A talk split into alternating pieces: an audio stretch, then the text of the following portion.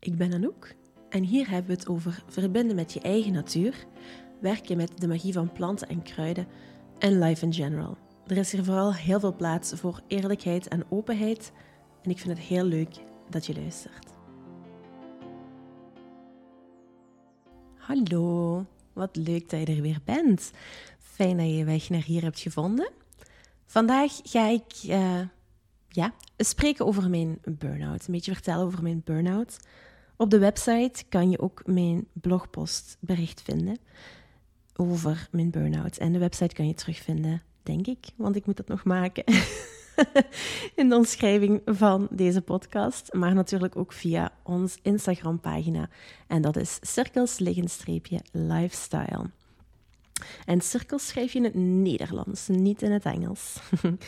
mm, ja, burn-out. Dat is. Um, het is voor mij een heel gevoelig onderwerp en, misschien ook voor anderen, ik weet het eigenlijk niet.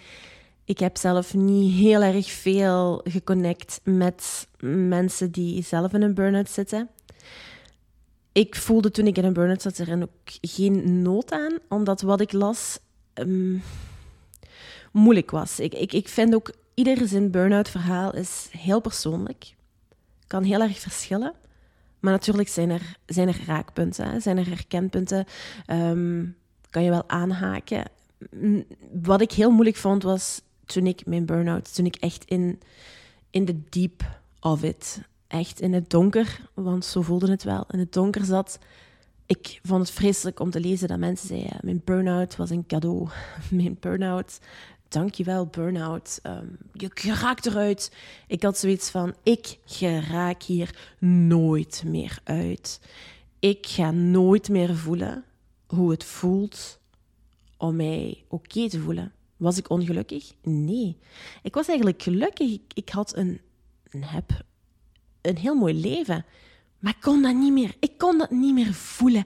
Ik kon niet voelen dat ik gelukkig was. Ik kon niet genieten.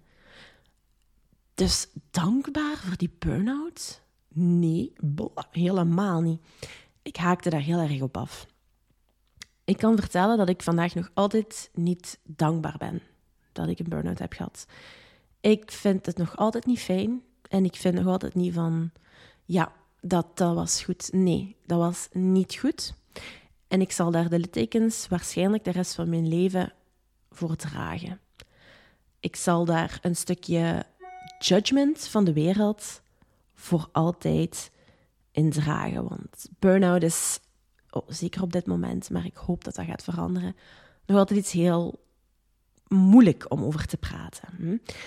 Mensen hebben daar een mening over. Burn-out is, ja, daar is er weer zo een. Hè? Die, ja, die, die zijn rekker is niet zo lang. Hè? Dat elastiekje ik kan veel meer aan. Oh, allee, ze is moe. Ja, hallo. Ik ben ook moe, hè? ja, er, er zijn heel veel meningen over. Ja, mij is dat nog niet overkomen. Ik kan het beter aan. Of, oh, ik ben burn-out. Ja, ja, veel mensen hebben burn-out, hè? Ja, Ja, veel mensen hebben burn-out. Ja, omdat er heel veel mis is in onze samenleving, denk ik dan. maar goed, dus mijn burn-out, uh, ja. Wanneer wist ik dat ik in een burn-out zat. Moeilijk te zeggen. In mijn introductieaflevering van de podcast, de eerste aflevering die ik heb opgenomen, leg ik een beetje uit uh, dat we in 2020, in het einde, op het einde van 2020, uh, het huis van mijn grootvader hebben gekocht en gerenoveerd. Um, in die periode was het natuurlijk gaan. Hè? Dat betekent elke dag gaan werken, wij hebben ons huis verbouwd op 2,5 maand. En met verbouwen bedoel ik niet een likje verf geven. Daarmee bedoel ik keuken uitbreken, muur uitbreken, badkamer uitbreken, alles bepleisteren, eh, volledige inbouw, kasten, nieuwe keuken ontwerpen nog. Uh, badkamer ontwerpen, alles in orde maken. Mijn grootvader had heel veel uh, hout gebruikt in zijn huis, dus onze vensterbanken opschuren. Ja, alleszins heel veel werk. ik ben heel dankbaar aan mijn ouders. Want zonder uh, mijn mama, mijn papa, mijn pluspapa was dit niet gelukt. Um, dus daar ben ik heel, heel dankbaar voor. Maar het was hard werken. Voor mij, voor Julia, die ook, Julia is mijn partner, uh, ook ging werken elke dag. Dat was werken, thuiskomen in de bouw. Op dat moment nog in, uh, in een avondcurfew. Hè. We hadden een avontuur op dat moment in corona. Dus wij, wij verbouwden in Genk we moesten in Hasselt zijn. Dus dat betekent om half twaalf s'avonds terug vertrekken om op tijd thuis te zijn. Slapen, terug werken, weekend. Oké, hoppa, acht uur, hier zijn, beginnen, de hele dag. Zondag hetzelfde en de molen gaat verder. Heeft dat erin gehakt? Ja, absoluut. Zeker weten. Maar ik was eigenlijk al een tijdje niet oké. Ik was al een tijdje veel moe. Ik voelde al een tijdje dat ik moeilijk kon connecten met mezelf. Mm, dat ik een mistig hoofd had. Ik voelde heel snel stress. Echt, ik ben stressgevoelig, dat is zo. Maar in die periode, wow, amai. Echt waar, er kon nog niet het minste misgaan of ik zat in de stressmolen. En, maar oké, dat is het werk. Het is gewoon veel. En de verbouwing. En ondertussen moest mijn duplex verkocht worden, want dat ging op hetzelfde moment. Dus het huis moest woon klaar zijn, want de sleutelwissel kwam. En ja, het was, uh, dat is normaal. Dat is normaal, hè, zotte periode. Oké, dan wonen we hier en echt zo dankbaar dat we hier wonen. En dat we hier toen ook woonden, dat, dat, dat bracht natuurlijk heel veel rust en heel veel schoonheid. Heel, heel, heel erg thuis. Voelde ik mij onmiddellijk, en ook Julia, dit was echt onze plek en is onze plek.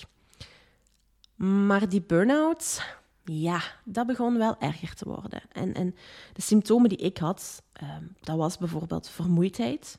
Ik kon slapen zoveel als ik wou. Ik was altijd moe.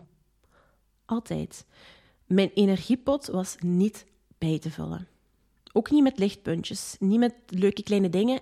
Ik voelde gewoon, oh, ik heb geen energie. Ik, oh, ik moet dit doen, ik moet dat doen. En oh ja, oké, we gaan dit fijn ding doen. Oké, dat fijn ding is gedaan. Waar je anders zoiets hebt van, oh, ik ben zo dankbaar voor dit moment. Het is zo fijn. Nee, dankbaarheid, boah, dat, dat, zelfs denken aan dankbaarheid op te schrijven of te uiten. Nee, ik had daar geen energie voor. Ik was non-stop opgejaagd. Ik had constant een gevoel van stress. Altijd. Rust was onbestaande. En dat is heel raar als ik dat nu zeg, omdat ik... Ik voel nu niet altijd meer stress. Ik voel dat ik wel extra stressgevoelig ben. Um, na, na mijn dieptepunt van mijn burn-out. Want ik denk dat je je hele leven aan het herstellen bent van een burn-out. Een hele leven moet opletten. Maar uh, ja, op dat moment, ik maakte heel veel kleine fouten. Thuis, maar ook op mijn werk. Um, oh ja, waar, waar heb ik dat papier gelegd? Ja, um, oh, en, en oeh, oh ja, ja, oké, ja, oh nee, oh nee, oh nee, ik ben dat kwijt. Oh nee, daar moest nog een handtekening op. Zo van die kleine dingen. Ging mis eten gemaakt. Ah, daar zit geen zout in het eten. Oh, ben ik het zout, ver zout vergeten? Ja, ik had geen focus meer. Ik kon me nergens op concentreren. Een film kijken, onmogelijk. Hè? Ik zat onmiddellijk op mijn telefoon te scrollen, rond te kijken. Ik, ja, nee, een film uitkijken, een serie kijken, dat, dat kon ik eigenlijk niet meer. Ik had... Um, ik stond s op en ik dacht al, deze dag gaat me nooit lukken. Hè. Ik heb geen tijd voor alles. Oh nee, ik moet gaan werken en ik moet nog een machine was insteken. En als thuis kom, dat ook. En oh ja, deze dag is al, ja, dat is al naar, dit is al naar de haaien, want het gaat me nooit, nooit lukken. Dat voelde ik enorm. Een mistig hoofd. Ik, ik ben ook erg bijgekomen in die tijd. En, en dat is oké, bijkomen is oké. maar ik voelde mij echt, met dat de maanden voorbij gingen, meer en meer opblazen. En mijn emotionele filter was kapot. Ik uh, werkte zeker op dat moment ook nog als, als zorg... En ik werk nog altijd als zorgcoördinator op een school. En ik, ik herinner mij dat, uh, dat op dat moment een, uh, een mama naar mij toe kwam. En daar, daar zat al wat rek op, op die relatie. Dat was al een, een, een zeer moeilijk dossier. En ik zag haar en ik dacht, dit kan ik niet. Dit kan ik niet aan. En ik, ik het was oké. Er moest een grens gesteld worden tussen ons. Dat was heel belangrijk. Ik denk dat ieder terug een beetje in zijn eigen rol moest. Maar ja, dat was gewoon huilen daarna. Ik was op dat je dan denkt van... Allee, en kom aan, dit doe je zo vaak. En ik kon het niet meer. Ook thuis. Ik kon niks meer. Ik herinner me dat we dat mijn broer en mijn schoonzus dichtbij waren en ze gingen samen met mijn papa wandelen. En we gingen even langs bij mijn papa en van, kom mee wandelen. Nee, ik ben moe, ik wil naar huis, ik wil naar huis. En echt, ik, dat was... Dus we kwamen hier thuis en ik ben echt gecrashed. En dat Juliette tegen mij zei van... Maar alleen waarom crasht je nu? Dat is toch, dat is toch oké, dat is toch leuk? Dat zijn toch fijne momenten die we hebben samen? Nee, het zijn geen fijne momenten voor mij. Ik ben leeg. Maar allee, leeg. Allee, we zijn gewoon een koffie gaan drinken bij papa. Kom aan, het is zondag. Nee, ik ben op en huilen, huilen. Ja, het was gedaan. Ik, ik, ik kon niks meer aan. Ik had heel veel schuldgevoelens. Want waarom kan ik dat niet? Waarom kan ik mij niet daarover zetten? Waarom kan ik nu niet lachen? Waarom kan ik niet genieten? Waarom heb ik geen energie voor dit of dat? Ik sloot mij daardoor ook mentaal wel echt af. Op een bepaald moment kwamen dingen ook gewoon niet meer binnen bij mij. En ik vond het ook heel moeilijk, dus die sociale contacten, zowel op het werk als in mijn privésituatie.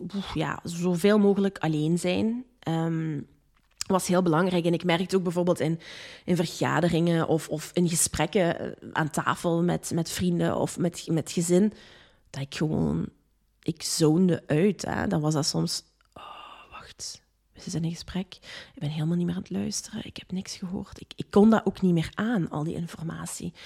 Dat, dat kwam niet binnen. Ik hoorde gewoon ruis, ruis, ruis, ruis. Ja, en toch doorgaan. Hè? Um, het komt wel goed. Ja, ik ben... Ja, hoe oud was ik toen? 32, 33 zeker? Of ik werd toen 33. Kom aan, Anouk. Hè? You can do it. Uh, dit is belachelijk. Uh, dit moet kunnen. En ons mama had al een aantal keer gezegd van Anouk, het is niet oké. Mijn mama heeft ook een burn-out doorgemaakt. En ze zei, ik herken zoveel dingen, het is niet oké, je gaat te diep. Ja, maar de volgende vakantie ga ik met bij kunnen rusten. En, maar er, was, er waren geen momenten die genoeg waren om te rusten. En het was de paasvakantie. En ik ben gecrashed. Gecrashed in het besef dat het echt zo niet verder kon. Mama was al maanden tegen mij aan het zeggen dat het niet oké was. En Julia zei ook van, Anouk, ik, dit, is niet, dit is niet gezond, dit is niet oké. Dit kan niet voor uzelf gewoon. Dit is niet oké voor uzelf. Naar de dokter. Ja, ook dat is, een moeilijk verhaal. Um, rusten. Advies is rusten. Ja, Laat dat nu eens zijn wat dat ik helemaal niet kon. Ja, dan moet je natuurlijk naar je directie bellen of naar je, ja, mijn werkgever en uitleggen dat je een burn-out hebt. Ja. Wat is er dan op het werk wat dan niet goed gaat? Ja, wow, wat is er op het werk dat niet goed gaat? Als het alleen mijn werk was geweest, denk ik persoonlijk, was het simpeler. Het was groter dan dat. Natuurlijk was mijn werk een onderdeel daarvan, maar het is ook dat is een sneeuwbaleffect. Hè? Doordat, je, doordat je moe bent, doordat je niks meer aan kan, daardoor krijg je je werk ook niet meer verwerkt. Daardoor maakte ik fouten. Daardoor kon ik gesprekken bijvoorbeeld met ouders eh, niet, meer, niet meer inhoudelijk volledig aan of crashte ik nadien emotioneel. Is dat alleen daarom? Kon ik mijn job niet aan? Jawel, ik kon mijn job wel en ik had mijn job al jaren gedaan, maar ik kon niks meer aan. Ik kon s'morgens geen kop koffie maken, want ik heb letterlijk staan huilen omdat ik een tasje koffie wou drinken. Ik ben ook een bepaald moment gestopt met koffie, want too much anxiety. maar uh, um, ja, dat was gewoon, oh, zoveel stappen. Ik moet, ik moet die, die bonen daarin doen en dan moet ik te veel stappen, te veel.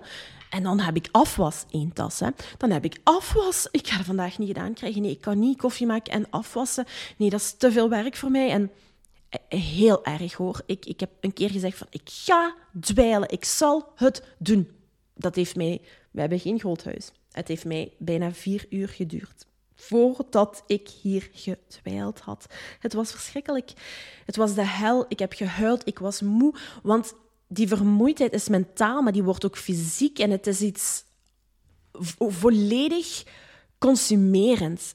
Ik vind het zelfs heel vreemd om dat nu te zeggen, omdat ik dat, dat, dat gevoel... Ik weet dat ik mij zo gevoeld heb. Ik voel mij zo nu niet meer. Ik voel wel nog vermoeidheid. Sneller, maar ik voel niet meer die alles overheersende, verterende, duistere leegheid eigenlijk. Leegte die vermoeidheid is. Dus rusten. ja, goed. Uh, dat, dat, dat begint dan zo stilletjes aan. Hè?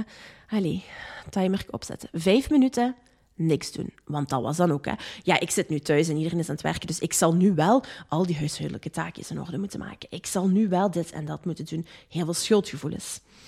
Uh, ik, ik kon pap mensen geen auto meer rijden, want autorijden, ik kreeg dat niet verwerkt. Wow, wow, we moeten, ik moet naar dat kijken, naar dat kijken. Oh, het terug op de weg. Ik, heb heel, ik heb een hele goede engelbewaarder gehad, zoals ze dat zeggen. Want ik heb heel wat uh, gevaarlijke momentjes meegemaakt. Dus dat betekent ook dat ik niet meer veel durfde doen met de auto. Heel kleine afstanden. En dat ik me echt wat afsloot van de wereld. Ik kon geen gesprekken aan. Ik heb heel weinig gepraat. Uh, vooral natuurlijk met Julia, uh, met mijn ouders, maar heel weinig uh, met mijn broer, maar heel weinig met andere mensen. Dat ging ook niet. Mijn hoofd zat vol en was leeg op hetzelfde moment. Denken aan een gesprek was moordend, vermoeiend. En wat ik heel moeilijk vond, is dat, dat sommigen tegen mij zeiden van... Ja, zo'n depressie, dat is toch niet...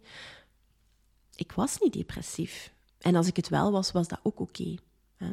er is zeker een gemeenschappelijke factor in depressie en burn-out. En er zijn mensen die gelijktijdig door een burn-out en een depressie lopen.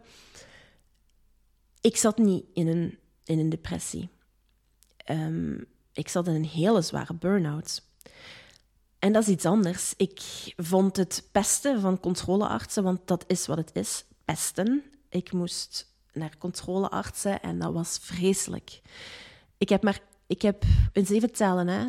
Eén, twee, ik denk dat ik zes verschillende ongeveer controleartsen heb gehad, want dat is altijd iemand anders. Um, er was één man, want dat zijn dan wel vaak blanke oudere mannen. Heel vreemd, alleen vaak. Ik heb alleen maar blanke oudere mannen gehad um, aan het einde van hun carrière of zo. Uh, alle respect voor, voor artsen en zo verder. Maar ik, heb, ik zelf heb geen goede ervaring, één goede ervaring met controleartsen. Dat was een man, ik was super zenuwachtig. Dat was de tweede controlearts waar ik naartoe moest. Ik deed mijn verhaal, want ja, dan is uw verhaal. De eerste controlearts zit ik mee. De medicatie die je gebruikt? Ik neem geen medicatie. Mm, ja. Mm Hoe slaapt je? Oh ja, slecht. Ja, je moet wel meer slapen. Hè. Ja, dank je voor de tip. De tweede controlearts was iemand, ik deed mijn verhaal, hij keek naar mij en toen zei hij, meisje, verzorgt jij jezelf maar eens heel goed, want burn-out moeten we heel ernstig nemen. Een burn-out onverzorgd laten, dat is, dat is nefast. Die man was zo begripvol. Hij was ook van, jij gaat zo lang mogelijk thuis blijven. Echt waar, ga niet te snel terug werken. Hele fijne man. De enige fijne man. Jammer genoeg.